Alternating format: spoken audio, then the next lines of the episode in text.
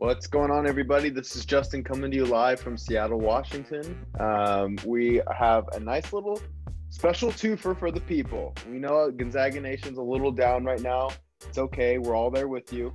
Um, tonight, we're recapping everything we saw this week, running through our headlines, um, diving into the Alabama matchup, and looking forward to a few other Gonzaga events, as well as a special interview coming later this week. Um, that'll more details on that later.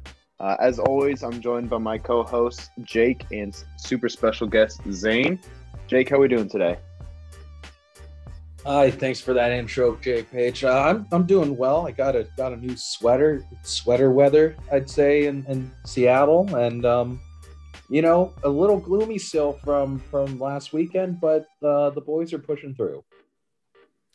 Good evening, boys. Pleasure to be here with you. Special guest Zane here. Um, typically, when we do these shows, I like to have a nice beer by my side, a nice hazy. If I'm feeling extra spicy, I'll do a little maker's mark on, on some rocks. But tonight, I'm not feeling so good. Not feeling good at all. So, what I got is a little whiskey neat. Neat. the opposite of what this Gonzaga basketball team is. It's not very neat. What we're seeing on the court is not neat at all. So, I'm bringing the neatness to the show. Pleasure to be here. Awesome. Good to see you boys as always. And we are also joined by the full intern squad. We got Zambi, Dan, Coop, and I'm assuming Baja's around there somewhere. Boys, how we doing?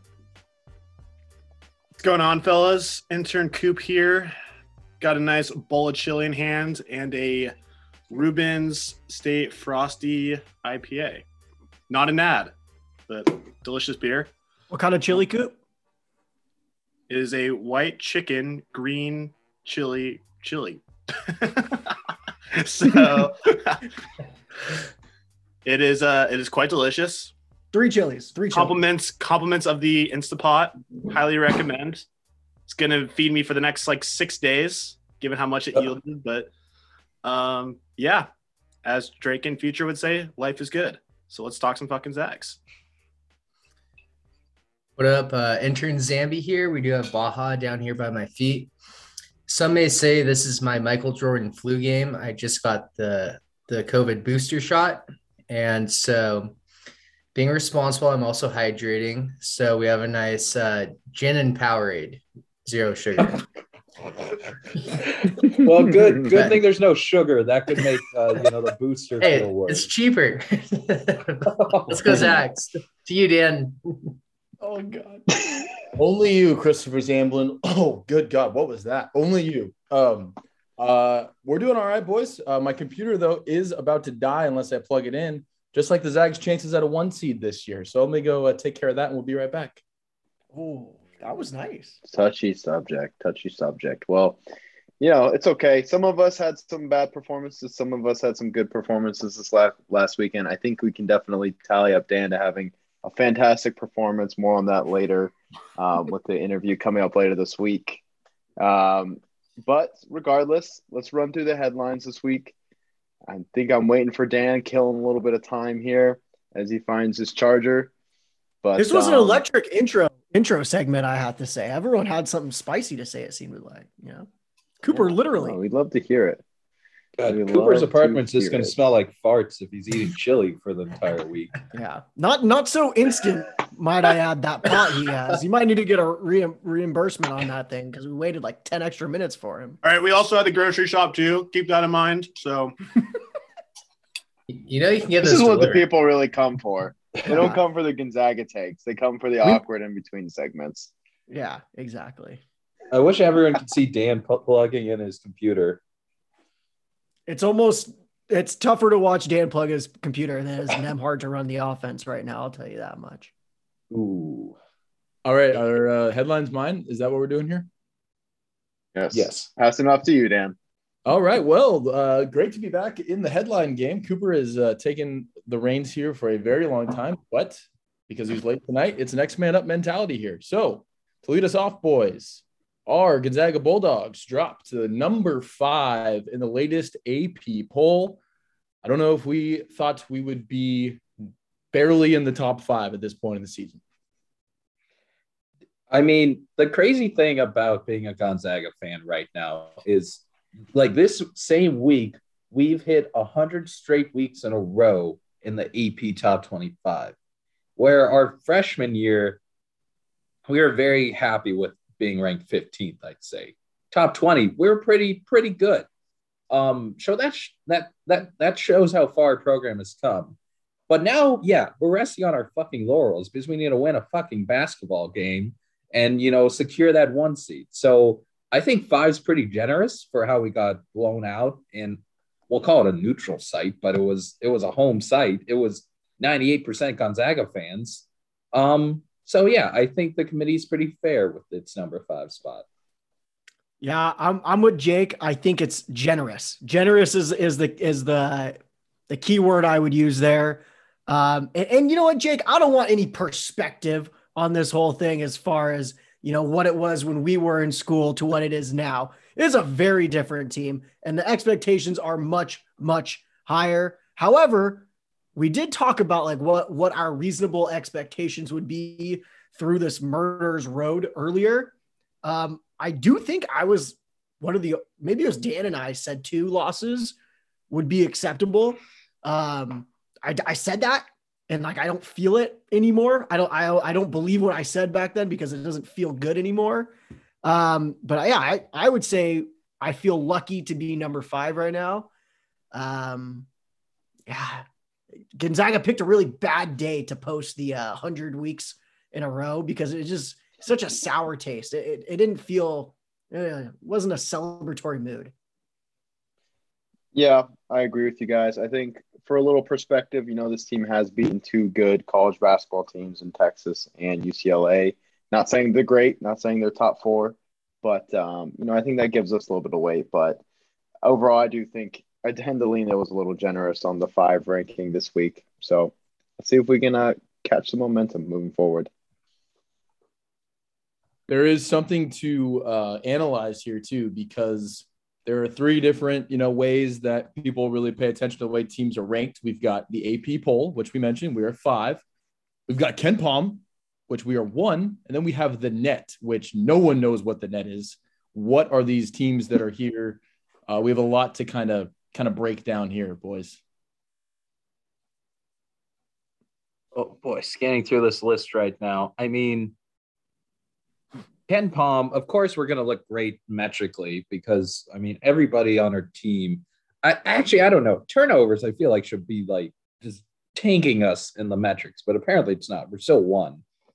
Um, AP poll feels pretty standard. You know, you got to have Purdue one.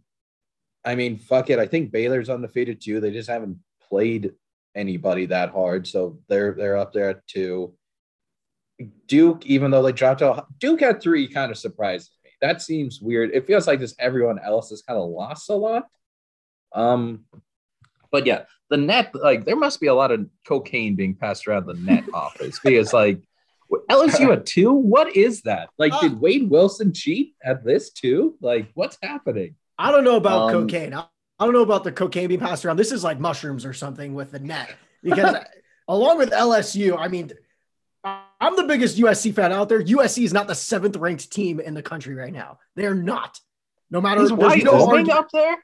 Oh my god! yeah, do you see Wyoming at number nine? no, they just got snuck in above Duke.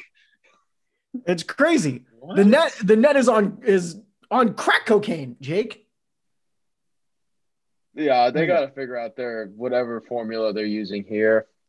This is just absurd. It's honestly comical. Like if you want to get a good chuckle, go look at the net rankings. Oh my! Wyoming goodness. is ranked 108th in KenPom. Like what? What is this discrepancy? What uh, what stats do they have that KenPom doesn't? I have a question for the group because it it stirred up a little uh, a little discussion, some heated debates on Twitter uh, with regard to the AP poll in UCLA being ranked fourth one spot ahead of the Zags. What are your what are your fellas' thoughts on that? Um, I'd say, yeah. I mean, they only if you like just look at their schedule and who they beat and lost to, they've only lost to the then number one ranked team. us, which was a fucking gobsmacking, but that's their only loss. Have a very good win over Villanova, and then everyone else is just losing around them. So, I mean, I want UCLA ranked above us because we don't fucking deserve to be in the top four right now. We need to earn the top seed in the West again because we look like shit. Ooh, Jake, spicy. I I think you know it's just one of those things. I think I saw someone make a good comment where there's five to eight teams this year that on their best day can beat any of the other five to eight teams in college basketball. It's just kind of the season we're in. I tend to think maybe it's more of three or four teams, but you know, I think you know with UCLA only having one loss, if I'm correct there, they deserve it. We've lost twice in a row now, or not in a row, but in like the last week. So, you know what? I'm with Jake. Learn your lesson, boys. Let's clean it up. Yeah, I mean, I think it. I think it helps us at the end of the day to have a higher ranked opponent that we absolutely crushed by 20 points. But it seems just, it seems like it, it was the the voters really quickly forgot about how that game was played, and like they kind of pushed aside the the face value and the eye test of that game because it wasn't even close. It was there was no second in that game it was close. Whereas Gonzaga lost to Duke by three points.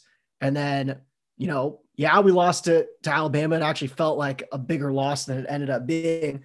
But, you know, for what it's worth, Gonzaga showed a lot of toughness and actually made up a shit ton of ground in that game. Um, so I, I disagree. I think I don't know what UCLA did to overcome that one spot or if it was just punishing Gonzaga more than more than rewarding UCLA, which I'm I'd actually be more okay with punishing punishing us and rewarding them because they haven't done shit since then. UNLV and Colorado are their two games that they've played since us. Those games don't mean shit to me. And so I maybe maybe it's my USC bias coming out as well. Fucking hate UCLA. We're the only team in the top 10 of the AP, at least, right? That has two losses. If I'm Nova, Vill- Villanova. Oh, no, Nova's got two. Purdue and UCLA. That's right. Good losses, I guess. I guess number four. I guess. Good losses, but I mean, look at our. We got. We have a. We've played number three, number four, number seven, and number nine. I mean, And we boat Yeah. raced two of them. boat race two of them. We're right there against one of them, and played the worst game we've seen our team play in any big game in a long time. That was, yeah. But I mean, it's tough. Like we all we all knew we had a gauntlet coming in. Um, I think the thing we all wanted to see though was like no bad losses. And folks, we have had a bad loss. I will say, oh, go ahead. no, Zambi, finish this off here before we move on. So I'll touch back on this later in the episode, but one thing we ha- we have to consider here is we've lost by a combined 12 points to the number three and ninth ranked teams in the nation. Two losses, it's not that bad, you know. Like we didn't look good. Jake's pissed off at me. I can tell from the Zoom call, but um, yeah, no, I think that's something to take into consideration. That's all I have to say. What Yeah, gets well- me mad? Oh, sorry. Finish it off, Jake, so I- we can move on. I'll save it. I'll save it for the next section. Headline Once- number once one. we get to it. Headline number one. Yes. Still. Folks, this is just the start. We will get way more into this, and you will hear some frustrations aired out coming up shortly. But moving on, let's go back into the college football world. We touched on the carousel spinning along last week. At this time last week, we were thinking that Notre Dame was going to dive into, uh, you know, the list of hot head coaches, but they decided to stick with their own. Marcus Freeman promoted. Jake, I know you were hoping for this, and Notre Dame appears to have their guy. Yeah, I love this. I mean, I said it last week. I was hoping he'd be the candidate, and they they went with him. He just seems like he's like one of the coolest looking coaches I've seen. I mean, like compare him to Brian Kelly, just like on a purely visual like perspective, completely different, fresh cut, just just definitely a more players coach. Um, I think it's good for the program to go in kind of a new direction than like 70 year old white guy as the coach, which is always great. Um, kind of glad we don't have. I I'm not gonna lie. Saturday, I was hoping after that Baylor win against Oklahoma State, one of the craziest wins I think we saw this this year in college football, that goal line stand. I was like, oh boy, it's gonna happen. Marcus Freeman's first game is gonna be against Georgia in the playoffs. And then that's house money. Because if you lose, no one's gonna blame you. But if you win, you're just a god immediately. Um, unfortunately, Alabama just kicked the shit out of Georgia, so that didn't happen. But um, you know, I, am excited. I'm excited to see what uh, what it's Notre Dame versus Oklahoma State. I think it'll be a very interesting. Uh, what did they give us? The Tostitos Bowl. Yeah, playing Oklahoma State. Yeah, that's a game where I really don't care about the outcome. Just want to see how Marcus Freeman looks, and I think he'll do great. I just want to see Notre Dame wear those cute uniforms with the last names on them for the bowl games. Those are my that's my favorite thing about the bowl season. that's a nice sentiment, Dan. Anyway, uh Coop, any thoughts on uh Marcus Freeman? Uh no. I mean I think Jake touched on it nicely. Um I think he's a player's coach. I've heard he's a great recruiter. Uh, yeah, I think he just kind of fits the bill. It sounds like he was kind of a, a, hot name in a lot of circles. So it was just, it was either we keep him or he was probably going to walk and do his own thing. Uh, so I think he'll, he'll be good for us. Um, don't really know much. I mean, I think Notre Dame's defense was pretty legit this year, so that's good. Um, and we're, we're keeping a lot of our coaching staff. So I think Tommy Reese is staying and a bunch of other assistant coaches. So I think that's that says a lot about Brian Kelly and how much of a prick that guy is. So uh, yeah, I don't know. I don't know if we uh, last time we all we were all together. Did we talk about Brian Kelly's LSU press conference deal? I don't think it had happened yet. The, the accent, the southern, the southern draw. Like what the what the actual fuck was that? My family is oh, very happy to be. We haven't we haven't won yet. Family. I haven't even lost any game yet because I'm going to win all the games. Then I'm going to eat a whole crawfish Go Tigers. chewing. Go Tigers. Like, yeah, dude, fuck, fuck that guy. So Marcus Freeman is going to steer the ship in the right direction. I'm excited. New, uh, new chapter. And as his, a his as wife a fan of, too, so that's also cool. As a fan of a school that loves to promote assistant coaches who are players coaches and uh, great recruiters, I would caution you guys. Caution hey, you guys very, very carefully because it always starts off hopeful and then you want to tear your eyes out by week three. Yeah, but we allow you guys to be hopeful and irrational each year. So just give us this space, okay? This you're talking about, you know, what August. We don't have to actually confront this. So, you know, we don't have to see the results. I can have nine months of optimism, basically. And I'm going to take that. I do know too, listening to the uh, Dan Patrick show, that Brian Kelly did ask Marcus Freeman come with him to LSU, and he said, "Nah, fam, I'm gonna stay here." So, well, I mean, he was given the head coaching job at Notre Dame. Like, well, I'd be really mad if he turned that down for the for the defensive coordinator. Well, I don't. Th- I mean, yes, he he thought he was going to be a candidate for that, but I don't think like it, that was not a done deal. That was a little bit of a gamble because if they brought in somebody else, then he lost his opportunity with Brian Kelly. But hey, he's he he clearly didn't want anything to do with Brian Kelly at LSU. He wanted to stay at Notre Dame. SC Notre Dame hopefully is going to be back. We can have competitive games and we don't dread that game anymore, Zane, because it hasn't been pretty for a little while. Hey, uh, you guys dreaded every game this year, to be fair, because you guys were dog shit. No, Jake, I loved the Wazoo game when Jackson Dart proved himself to the world. I was at that game. That was a great game. Greatest college game this entire year, no matter what team you're watching. I can't even remember this game. I have no idea what that score was. Oh God, I hate you guys. I hate Zane's Twitter was on suicide watch. No, no, no, not against Wazoo. all right, all right. Let's we'll we'll have plenty of time to talk SC Notre Dame in the future. But the other bombshell, I think, from uh, the coaching carousel, Mario Cristobal leaving Oregon, going back to his alma mater, Miami. Uh, is the U finally back? No. Fuck no. Not at all. I'm gonna disagree. mean- Dan Dan has such a hard on for crystal ball. It's ridiculous. okay, it's it's not crystal ball. I think I think the ACC is so winnable, similar to the Pac-12.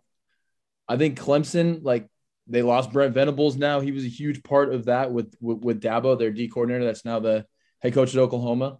Um, I think Miami obviously still has that hotbed of recruiting, and Mario Cristobal as a former Cane himself, and he really did a great job of getting top-notch guys to go to Oregon, won a Rose Bowl. I think Miami's gonna be back in uh, college football playoff contention. Oh, my god! Oh. Shut up. Do you see the Oregon bad. offense this year? It was atrocious. It was Just give them their fucking, just give them their turnover chain and call it good. That's It's all about a quarterback, man. If you get a quarterback, you have a chance. Respect the hand. Respect the hand. Hand up. So, question for you, Dan. Here. So, obviously, Miami's in Florida, one of the big pipelines. Oregon, right next to California, another pipeline. Outside of the strippers and cocaine, what do you think makes players go to Miami as opposed to Chris Cristobal being at Oregon? I mean, it's just the local kids there that want to be a part of restoring the U. It's similar to the LA guys that now like SC is, you know, SC again, kind of. I think there's there's hope in Miami, and when you have that recruiting hotbed, I think there's a chance. Cristobal's done it. I think Miami's gonna be good, and it's gonna be good for college football. We're gonna have all our powers back. SC, Miami, Notre Dame. Let's rock and roll. Okay. Dan Dan is like blowing Miami's prestige and like tradition and reputation way out of proportion here. They were good for like four years in the 90s, and since that have been completely irrelevant in the college football world. They were also good in the 80s. Maybe They it were- was the 80s leaking into the 90s. There were. You know, there's two the separate times. You got to watch the U documentary. No, you're Come on. right. You're right. You're right. There's, two it's parts. a two-parter. Two they parts. have two dynasties. Fair, fair, fair. They were also That- great. what early all I'm saying is, and how many of those kids that are playing college football, those recruits were alive during that time and remember the good old days of Miami football? None. Absolutely fucking none of them were alive. No one remembers Miami football that's in high school right now. I don't think you're wrong, but I think if you're a local kid in that area and Mario Cristobal comes to your house, you're fired up and you're gonna say, you're throw up the U and let's and and, and, Miami's gonna come back. So it'll be Yeah, fun. I, I agree with Dan. I mean, all things being equal, I'd say an 18 year old kid wants to go to Miami over Eugene. Yes, that too. Oh, like, Fair, fair. and then yeah, A- ACC bad. I agree with that. So yeah, quick. That's the that's the carousel. Uh that's it for college football as far as we're concerned. None of our teams are anywhere relevant anymore this season. Final four. Anyone think it's not going to be Alabama to win a title this year? Because I'm going all in on Bama again. Give me Cincy, baby. Come on. Oh, I Give me those that. Bearcats. Or I don't know what sound of Bearcat. roar. Did they roar or or hiss? Roar. Probably a roar into a meow. I think Zane can do it nicely. Kind of that kind of sounds like the Ram sound right there, Zane. Yeah, maybe the mule. Uh, but yeah, probably Alabama. Alabama, Georgia. I love to see that rematch. It was Saban has a penthouse apartment in Kirby Smart's head. Oh, All I gotta say is it was a bad day to bet on Bulldogs over the Crimson Tide on Saturday. That's all I Oh. gotta say. oh.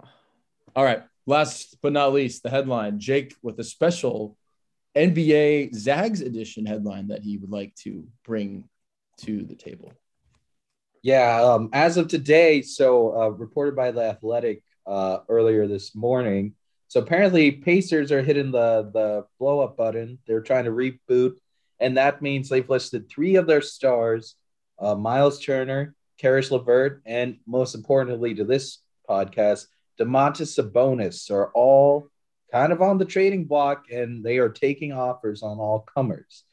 Um, Sabonis, oh, excuse me, two-time All-Star Domantas Sabonis. Currently, his contract locks him in for 2024 at a very reasonable 19 million per year. So this is a guy a lot of teams who are contenders will be eyeing. So with that being said, guys, who would you like to see Sabonis traded to? I'm I'm looking at the uh like the three, the top three teams that I just some random website that I pulled up because I don't pay attention to Pacers basketball very much. Um, and I see, you know, number one, the Celtics. I kind of love that fit for Sabonis. He seems like a guy who would have been phenomenal on the Celtics back in the in the 80s. Just a hard-nosed grinder on the court. Yeah, he happens to be white as well, so that he's got that, I guess. Um, but yeah, I, I think I think Sabonis on the Celtics, like pff, Boston would love that guy. Fair, fair, and they do need scoring in the post. Uh, okay, Dan, I saw your hand shoot up. Who who would you like Sabonis to go to? Well, I will say that uh, my NBA knowledge this year is the worst it has ever been. All I do is pay attention to the Zags. So, with that being said, let's go to the Washington Wizards, baby. Let's Oh. just keep it going. Oh, Everybody. no. where Zag players go to die in the NBA. we would have Oh, four no. Gonzaga players on the roster. Oh my god. You could you could literally have three in the lineup at one time. You could have Sabonis at the five, Rui at the four, and Kispert at the three. Oh yeah. And hell, if it's a blowout, you could put a Yai in the two if you wanted to. Wow. Um, I don't see that happening, but it's a very interesting thought. Um, I mean, right now, what Wizards have Gafford and um, is it Harrell? This is guy's name I can never remember. Remember Montrez. Montrez Harrell. Montrez Harrell. It's Okay, not- yeah. It's not that hard. Don't get freaked out by the ZL at the end. It's just Montrez. Okay, it throws me off. It scares me. I'll be honest. And then uh, they also have Thomas Bryant coming back from injury, so they're kind of cluttered in centers, but maybe they're going for that home run swing. Um, okay, anybody else? We got Celtics. We got Wizards. So you Zambi, give me the low down. I'm gonna say it. Send him to Portland. Make the full Sabonis circle come to fruition. Oh. Ooh, I like that. I like that. I did just see, however, that CJ McCollum has a collapsed lung, which I believe have like they just announced like 30 minutes ago. Oh. So he would probably be part of that trade. So that could make things complicated. But I do think a combination of Dame Lillard and Domantas Sabonis would be deadly, but probably no defense. Is this is this a Tyrod Taylor assist like assistant coach or assistant medical staff situation or an in-game thing? I am CJ. not sure. I just I just was scrolling through Twitter just now, and it had CJ McCollum collapsed on on Bleacher Report. So Suffered against Celtics. Okay. There yeah, it's not like my made up dream headline of, of Coach K uh, saying he didn't want to play um, basketball games this year. Um, okay. Uh, anybody else? Paige, you have a take on where Sabonis should go? Uh, I think, I think a reasonable one is the Warriors, just because um, they've got a lot of young guys that they can kind of trade for like a Sabonis. So like Wiseman, Kuminga, Poole. I think we were talking about it before. Maybe Moody, just to get you know Sabonis rocking with Wiggins, and then uh, you know Steph Curry and, and Klay Thompson. That would be a pretty sick lineup. Um, but you'd lose a little depth there, but uh, yeah, that could be kind of exciting. I'm, I'm not a huge Warriors guy at all, but you know, getting Sabonis on like a title contender is kind of sick. So that'd be about it. I, I would like that as well because right now I'm watching too much NBA as I have to watch all the Zag games and then, you know, dating a Bay Area fan, I have to watch all the Warriors games too. Be really nice to consolidate this, you know. Um, and I think, yeah, I mean, with the the Warriors, they said they they kind of want to win now, you know, because Curry, Thompson, and Green are all kind of getting old. And I think trading for Sabonis is a pretty good win now. So that's our picks for where Sabonis should go. Just anywhere besides the Pacers right now, because that that team has been treading water since I'm pretty sure like 1998. So um, let let's get them out of It's Mouse in the Palace. Malice in the Palace. Yeah, Make that's the last exciting thing that happened in Indiana. Perfect. All right. I think those are the headlines. All right. Well, I'll take it from here, boys. it, it has not been the greatest week in, uh, in Gonzaga basketball lore. Uh, we're coming off a loss to Duke, a really bad performance against Tarleton State. Uh, was Merrimack or something in between there, or am I looking ahead? Was someone in You're between? looking ahead. That's looking ahead, and then a not great loss to Alabama in what was basically a home court advantage type game. Um, but I was the only one of the boys not in attendance, so I'll turn it back over to you guys to sort of give us what was what was the feel in the arena, what was the atmosphere like in this Gonzaga loss to Alabama, score 91-82. Well, I'll jump in. Um, I mean, it started out electric. Like literally the entire area around the stadium, starting at probably like noon, every bar was just packed with Gonzaga fans. Impossible to find a seat. Everyone just walking the literally every block, you could just see people walking to different restaurants or bars to try to find a table. And they were not Alabama fans. Um, then when you get in Climate Pledge, you know, it's a great new arena. Zag fans everywhere. Zombie Nation is playing.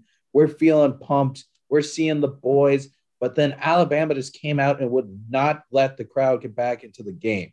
Like once, you know, we we all saw the outcome. Like once we passed the halfway point of the first half, it just felt like there was a little burst of crowd excitement, but I mean, they just kept taking away the momentum. It was it was very disheartening. Yeah, um, I will say, uh, credit where credit's due. Bama played well. Uh, kind of going off what Jake said, I think a big thing was, I mean, I have the stats in front of me. Oh, well, Uh, well, just, just atmosphere right now, just atmosphere and environment, Zambi. oh, atmosphere. Oh, well, uh, the Honorable Judge Shelley upgraded my tickets as a little Christmas present. So thank you for that. Um, we were pretty close to the court, and um, like Jake said, it was kind of like an up and down kind of wave in terms of energy and anything like that. One thing I find funny though is that this is considered a neutral court, but everything that they did was like in the favor of the Zags, obviously, which I loved. But being like that close to the court and hearing everyone like yell at like the high intensity moments, it was like crazy that these players have to go through that. Like, granted, my high school experience is like freshman basketball, but to hear that, I mean, it'd be crazy. That's all I got. I'll uh, chime in here. Um, as far as the atmosphere goes, I'll I think both Jake and Zambi touched on it nicely, but I'll speak more on behalf of like what we did for a pregame. I was with Dan. Zambi was there too. Now that I think about it, um, we were at the what was it, the Cardi B bar? Dan, Cardi B, baby. Cardi B bar. Bud Lights were flowing. Ran into some familiar faces. Took a few uh, kamikaze shots. Don't Um, forget the tequila. Oh, a tequila shot too. Um, so yeah, fun time. A lot better than paying seventeen fucking dollars at Climate Pledge for a beer. So, um, yeah, but it was it was an electric uh electric couple hours to say the least. Yeah, no doubt about that. I will say that that was the first basketball game I have been to since the national championship, which was in a pretty much empty arena in Indianapolis. So the culture shock going from that atmosphere to being at a packed game again, total home crowd advantage was awesome. It brought me back to the kennel days, as the boys know, I'm sure. Um, I was I was up there every time we had a chance, just putting my hands up, getting people standing up around me, jumping up and down, banging Cooper on the shoulder every time we got close, and then and then it uh, didn't end well. But uh, great atmosphere. Battle in Seattle's got to be back every year. Shout out to Alabama for coming all the way over here and playing. Uh, got to keep on getting big marquee programs to keep this thing alive. Shout out, shout out to the battle in Seattle. Shout out to Alabama. But we'll be there next year. Headed as, as part of the two year deal. We'll be playing in Birmingham, Alabama next year. So Alabama will, I I don't know what sort of home court advantage they'll have at this time of the year next year, given their football teams, you know, likely status to be competing for a college football playoff spot at this time, but um, that should be interesting. Do I hear a boys' trip to Birmingham next year? Fuck it, sure, I guess. I'd rather go back to Austin. Just for the Alabama game. We just go to Tuscaloosa? Just go to the, the school instead of the site of the game that's actually being played? That'll probably be more fun, honestly. I mean, Everyone would probably be game, rooting for tailgate. football, and they'd be very confused. They're like, "Wait, we're not playing you this week. We're playing like Georgia." the girls are cute. The girls are cute there. Fair, fair. But let's get into the key takeaways from this game. Zambi, since you jumped the gun a couple minutes ago, I'll go back to you. Look like you had something fresh on your mind. What was your key takeaway from this game? Yeah, so similar to the previous episode about Duke, like I mean, obviously we didn't play our best, but to only lose by nine, grand, a little bit of that was garbage time. I'm looking at these stats here, and we're pretty similar for the most part in terms like field goals, three points, free throws, rebounds, all that good jazz. I think the biggest thing that bit us in the butt was um, basically Alabama would go on these like five, eight point runs just by hitting threes. And I don't think necessarily Gonzaga's offense is built to deal with that. Cause like even Drew Timme like quoted post game, he's like, Yeah, I forced a lot of things. And I feel like we're really we're relying on the post. We all know we're not good at we're not the greatest team at shooting threes. And so I think that was the biggest issue. Um, I think we're resilient. I think we're young. And I mean, for these losses to happen in November, December, I'm okay with that because we're just so young. So th- that's my two cents. That's a good that's a good positive spin on, on it uh there, Zambi. But Jake, give us the reality of this situation. Give us the morbid view. Make a free throw. Like Jesus Christ. Like if you look at all the stats, we actually had a better three point percentage than Alabama. But just, I mean, we were in the bonus like eight minutes into the the start of the second half, but they would just foul us and we just missed the one and one. Or I, I think we made. There's one time in the game where when we made both free throws, it was disgusting. We shot 52 percent from the free throw line. It's called a free throw. You know, it, it's a given point is is the hypothetical. Like Timme, three from eight, you can't do that. Like you gotta make the the free the free throws. Also, I love that Chet can shoot the three pointer, but in a close game, get into the post. He was 0 for 4 from the three. It is not your job to be the dagger three guy. Like, get down there, get to the high, like the, the great thing about the Zags last year is we took the high probability shots that were given. We had a great flow in the offense, moved the ball around, and got like cuts and great off ball movement. This year, it's like we'll go in a slump and just stop moving. And it's so frustrating as a Gonzaga fan who's used to beautiful basketball just to see just, oh God, it drives me crazy just not seeing the, the players move. And um, yeah, that's my analysis. All right, Paige, passing it over to you. Get it out. Get it out. Gosh, man, so much to think about. Um, I think everyone's made good points. You know, I think the biggest thing to say is honestly, it's just a little bit of a disappointment. Um, you know, I, I think uh, regardless, we're proud of our guys, but you know, we just know the level they can play at, and it hasn't been there. I don't know if it's a lack of you know focus. I don't know if it's a just a lot of overwhelming, you know, atmospheres and just massive games back to back to back. Like, think about it. They've played four of probably the biggest eight college basketball games this season so far. Um, and these kids were playing in arenas with no one inside. So it's a big adjustment. Um, and I'm not saying it's an excuse for the play that's kind of gone on. I think to Zambi's point again, they're just young. And, you know, it's things that they're going to have to live with. This team isn't the finished product that we had last year. I think we are a little spoiled with that, to be honest. Um, these guys have work to do, and you know it's it's a new role for guys like Timme and a new role for Am, uh, Andrew Nembhard, uh, and new experiences for these freshmen. So at the end of the day, it's these games are all positive, win or loss. This, this one stung a little bit extra. It was on our home turf, basically. You know, a lot of Seattle Zags here. Um, but at the end of the day, regardless of um, win or lose, you know, I think for me personally, I want to see everyone busting their asses regardless.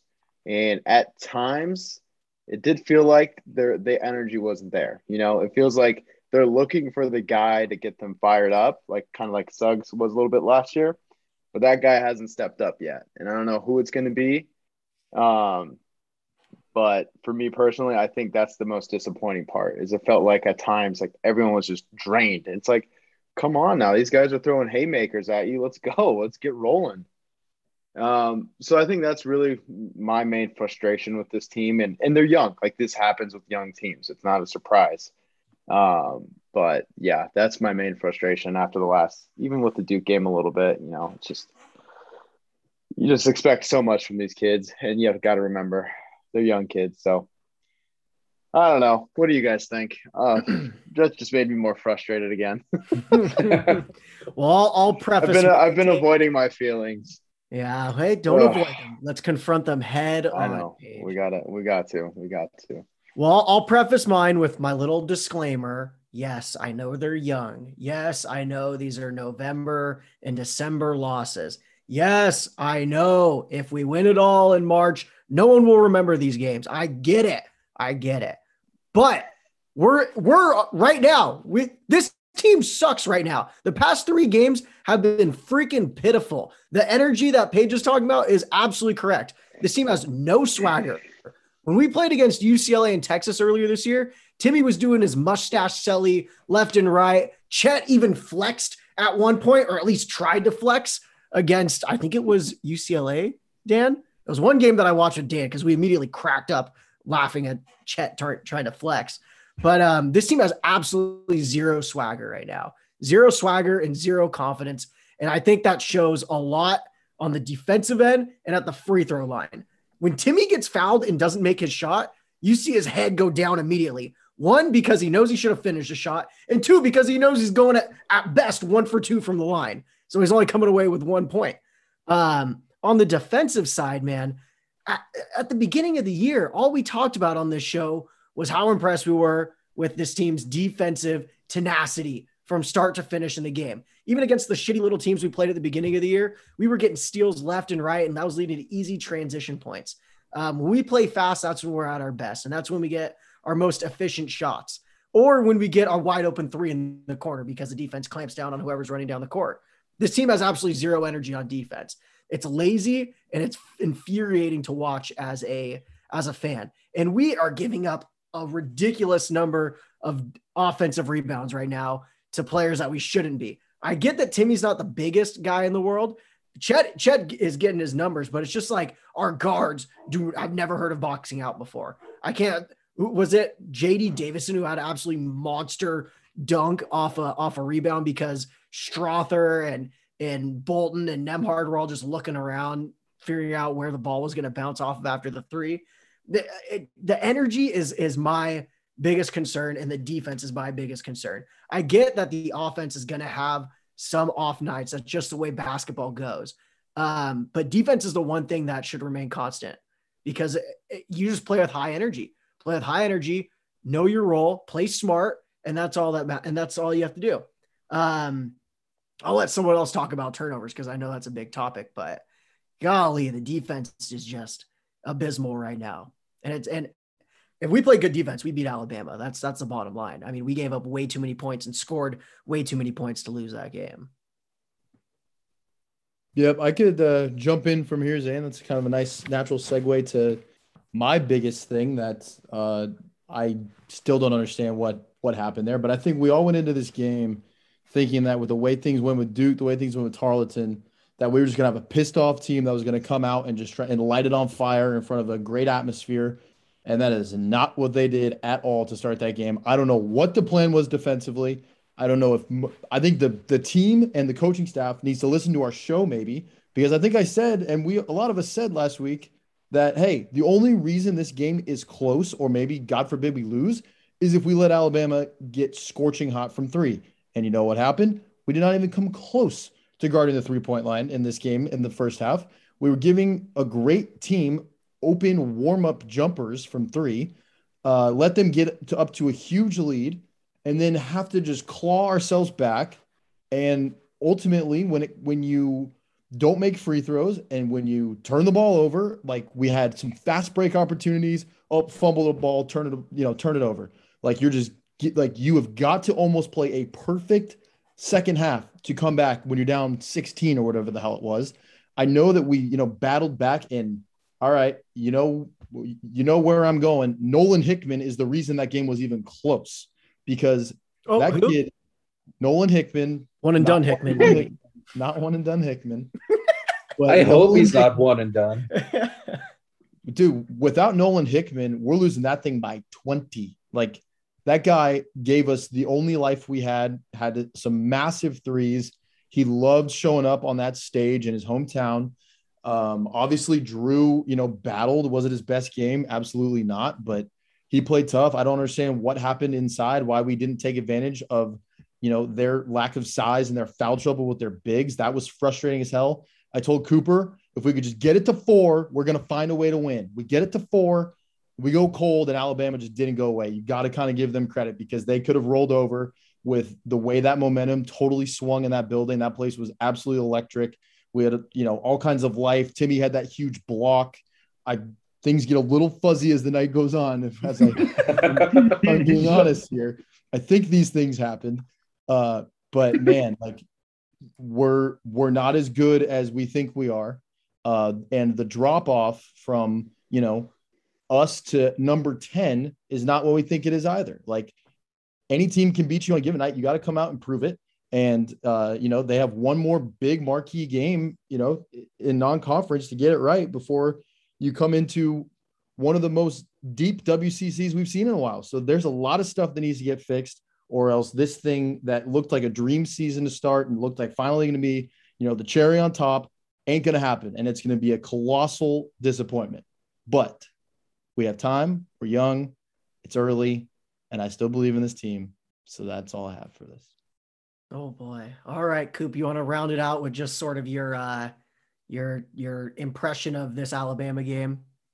Um, yeah, I mean, I don't really have too much to add here. I think everyone kind of touched on the main points. Uh, I will say I really like what Paige said about how we just don't have that guy that can like lead right now. I mean, yeah, you can say Timme, but I think it really has to be one of our guards that says, "Hey, I'm going to be that fucking dude." And we just haven't seen that yet. And you know, I think at the beginning of the year we all said that's going to be Nembhard. He's going to lead this team. And yeah, he did that against UCLA, but ever since then it's been fucking crickets. So um I really think this really this all this boils down to him. I think, you know, he needs to take it upon himself to uh lead this team and uh put the team on his back. Otherwise, I just don't see things working out the way we wanted them to at the beginning of the year. Because I mean, looking back at this game, was it is it Jaden Shackelford? Uh, yeah, Jaden Shackelford. That dude was not going to. That dude was not going to lose this game. I mean, that guy was just an absolute bucket. I mean, credit to him. He played. He balled. He balled out. So, um, yeah. I mean, Nembhard should be pissed, and hopefully, I mean, the dude doesn't really have much of a personality. He's pretty quiet, but um, hopefully, we see something because otherwise, I just no, it's it's going to get dark. so, uh, yeah, I don't want to get. I don't. I don't want to go t- down the rabbit hole too much of depressing thoughts, but um, yeah, team needs to step it the fuck up. I I have a question for the group is because Nembhard struggles seem like the most apparent like individual issue that we have right now because we've talked about Timme's free throw shooting. It's abysmal, but the dude is still getting close to 20 points a night. Um, and and taking efficient shots at least. Sometimes he forces it, but I think we kind of accept that with Timme now, given given that he's kind of earned that that ability to take those shots. But with Nembhard, in the past three games since UCLA, he's got 12 turnovers. He is not shooting the ball well at all. I think currently his field goal percentage, okay, it's actually not that bad, 45%, but his three point shooting is non existent. It's in it's 29%, 28%. Um, and when Dan talked earlier about, you know, fast break opportunities, a lot of the time it's Nembhard either like forcing a really bad shot or turning the ball over in, in sort of a situation where we can gain a lot of momentum. Um, what what do you, I mean, and all this is coming off the heels of us announcing Nembhard as the best point guard in college basketball after the UCLA game. And so what what are your guys' thoughts briefly on on on the Nembhard situation that way? The Nembhard crisis, which I'm referring to it now. Um, I would say a pattern is beginning to establish. I'm not worried yet. If we struggle against Merrimack and my God, if we struggle against UW, um, I and will be extremely worried because one thing I can I I will not stand for is making this UW game a close game. Like, let alone losing. If we lose, oh boy, I, I can't even imagine what Twitter will be like. All those fucking Husky fans are crawling up from their terrible football team, looking to a life raft to clutch to and they see the sinking ship that is their basketball program and they get a win over Gonzaga, I would I would lose it. Um, Nembhard needs to show the type of player he can be. He's played amazing games for us. You know, the West Virginia game last year, he was the guy who stepped up and it was like, okay, Suggs is out. I'm going to be the spark plug. It's going to be like my show. Huge shots in the final four game. We know he's capable. So I'm not worried yet. But the pattern is being established. So hopefully he changes the pattern. Yeah. And I'll, I'll just add Nembhard, the only starter currently who doesn't average uh, 10 points or more per game. Every other starter has that for us right now. Not that we necessarily depend on Nembhard for points, but you know, when he does get points, we blow teams out a la UCLA. Um, I will say, uh, biggest, biggest hater of Nembhard right now, not on this show actually, but sitting at home on Twitter, Kyle Hoon. Um, and so maybe Coop, is there anything Nembhard can do to change Kyle Hoon's perspective right now? That's a that's a tall order. I mean, Kyle he sees one bad performance and that kind of dictates Kyle's opinion. So um, yeah, it's gonna take a lot. So maybe maybe uh Nembhard's been on Twitter and he's seen Kyle and he's like, fuck this guy. Either I'll yeah. I'll put something in his pipe and smoke it. But um yeah, I don't know. Fair enough. Fair enough. Well, let's move on from this Alabama game alone. We've kind of talked about, you know, our biggest concerns right now. It sounds like free throws, turnovers, who's going to be the guy, and defensive energy. Do we have a, a fifth starter up there that I missed for anyone? Anyone? A fifth starter? Uh, really athletic teams. I think that's a little frightening or physical. Maybe not even athletic, just physical. Like, I don't. I guess yeah. Yeah, we're long, but athletic we're not really and bulky. physical. Like our only bulky guy is Watson, and he kind of. I don't know. He needs to be. He needs to be meaner. These seven foot centers have really given us fits. Yes, that like if we matched up against Purdue, that would scare. I told you that last week, Jake, and everyone said, "Oh, Zane, you know I don't like listening to court. all right.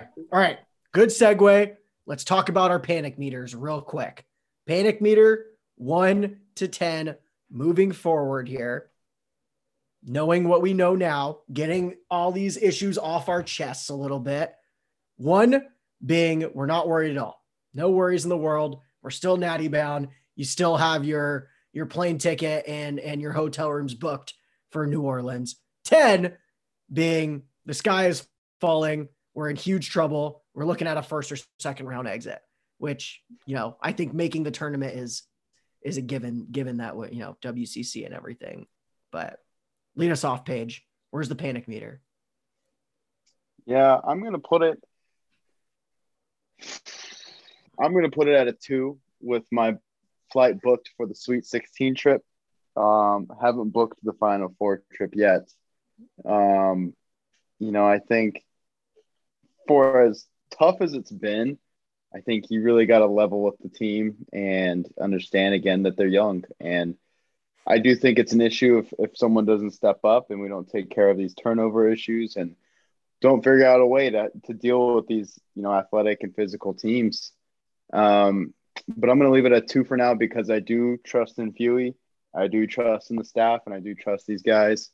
I mean, you look at Texas and UCLA, that's the best team in the country right there, the team that beat those guys. So, for as shitty as these performances have been, we've also seen those performances where they've been lights out. And I think it's unfair if we acknowledge these shitty performances lately without giving them credit for those ones. We just got to find that consistent middle ground and understand you got to bring it every night because I think the WCC will be great for that. I think it'll be good for us to be everyone's, you know, circled game on the calendar, especially with teams like BYU and St. Mary's looking like they're taking a step forward.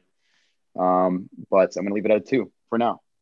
Paige is out of two. Paige is out of two. Something interesting you just said there, though, Paige, and I hope I don't get us off on a big tangent here because there's a possibility it could. You said Few and the staff can get us back on track. This Uh-oh. is a new year, and there's one member of that staff that is not with us anymore. And people are pretty quick to point out, you know, Tommy Lloyd is no longer with these guys. Um, and and you know there there's an argument to be made that maybe we're seeing how much Tommy Lloyd meant to this program, how much he meant to halftime adjustments. Um, and so, you know, and Arizona is looking like looking like a very formidable team right now. I would I would describe them as a borderline top 10 team.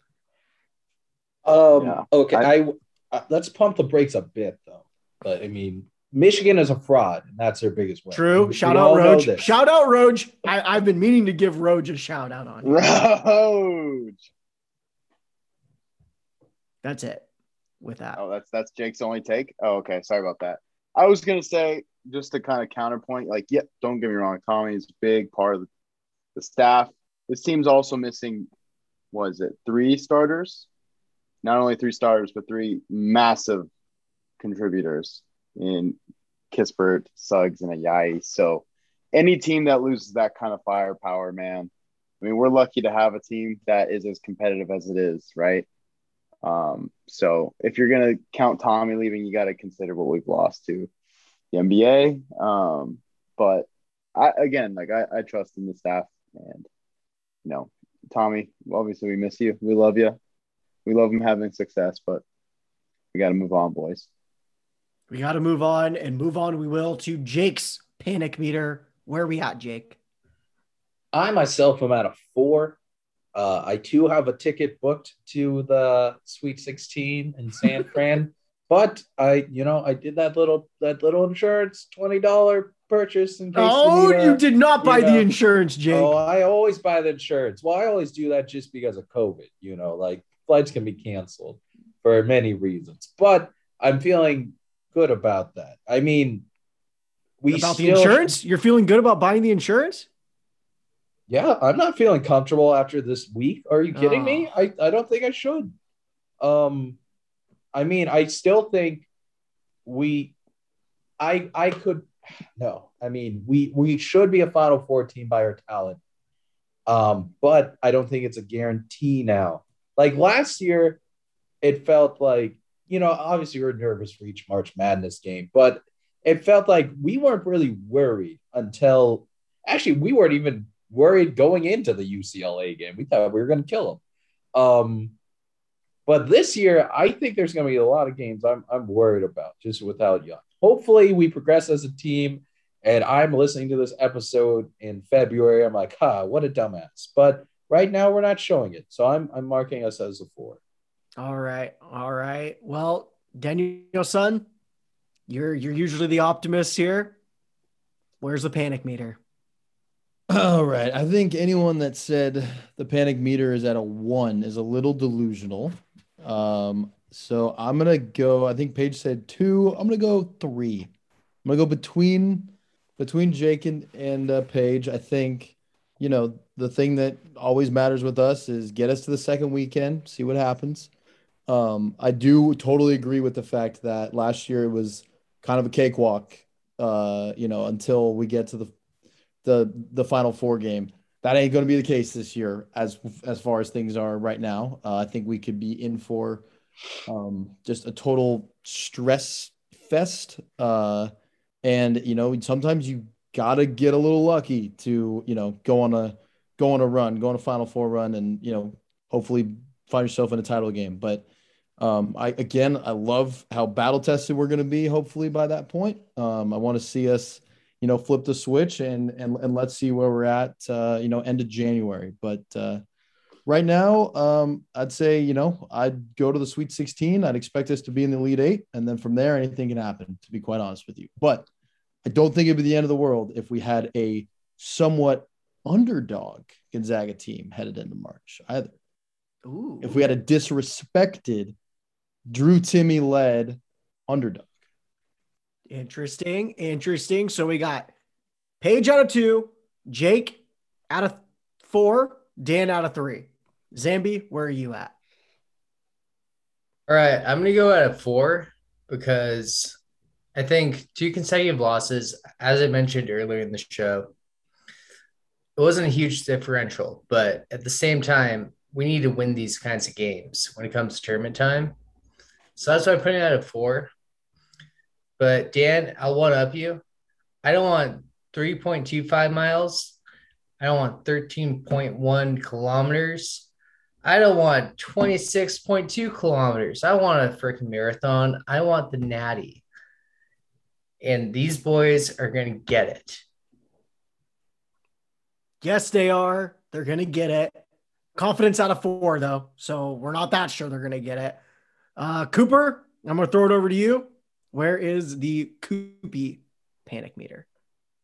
Uh, I guess I'm well as always. I'm always the pessimist of the group. Um, I'm gonna put us at a five, simply because I think we're at this weird inflection point where we can go one of two ways. We can either, you know, go the shit way and turn into like the Kentucky teams where we have a bunch of talent, but we don't play well and barely make the tournament. I could see I could see a case where that happens and we're like an eight or nine seed. Or we do get our shit together, we figure it out, maybe have one or two more losses, and we're one or two seed. Um, and we're final four bound. So yeah, I just think we're at the point where we need to kind of figure it out, get her regroup. Nembhard needs to step up. And I, I'm also going to make a case for Chet. Chet needs to be that guy. I haven't seen him really, you know, take on a leadership role in this team. So, um, yeah, put me at a five. I love it, Coop. And I'll, and I'll get right to the point. I'm at Cooper with a five as well. Um, similar, similar thought process for me is that, you know, every time this team takes the floor, I feel like we see two different teams.